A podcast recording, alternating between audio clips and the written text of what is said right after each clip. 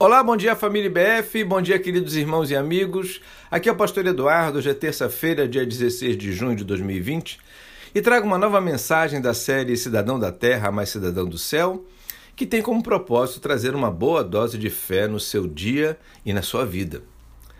Preciso que você preste muita atenção no texto que trago como base da nossa reflexão. Trata-se do Salmo 119, versos 92 e 93, que diz: se a tua lei não fosse o meu prazer, o sofrimento já me teria destruído.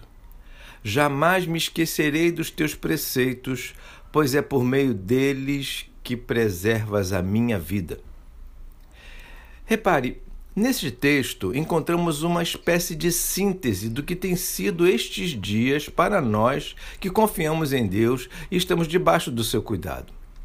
Verdadeiramente, se não fosse a palavra de Deus sendo ministrada ao nosso coração, com seu poder e autoridade, não sei o que seria de nós.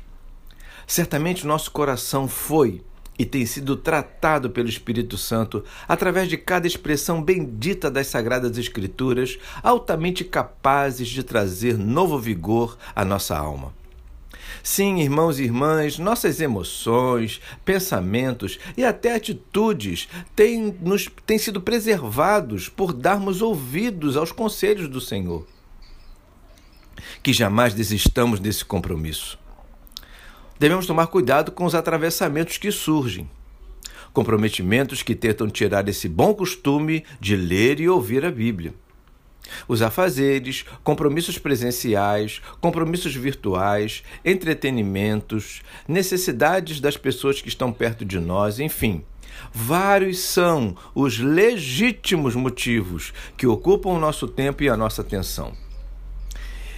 Só que eles geram cansaço, muitas vezes suficiente para deixarmos para depois aquilo que mais precisamos na nossa vida a palavra de Deus e o Deus da palavra. Devemos constatar que, nesta pandemia, nesse tempo tão sofrido que parece não ter hora para acabar, dentre algumas coisas, o melhor que nos tem acontecido, irmãos, até aqui, é o amor e o cuidado do Senhor, de forma bem pessoal, que nos chega de diversas maneiras, mas, sobretudo, através das porções de Sua palavra.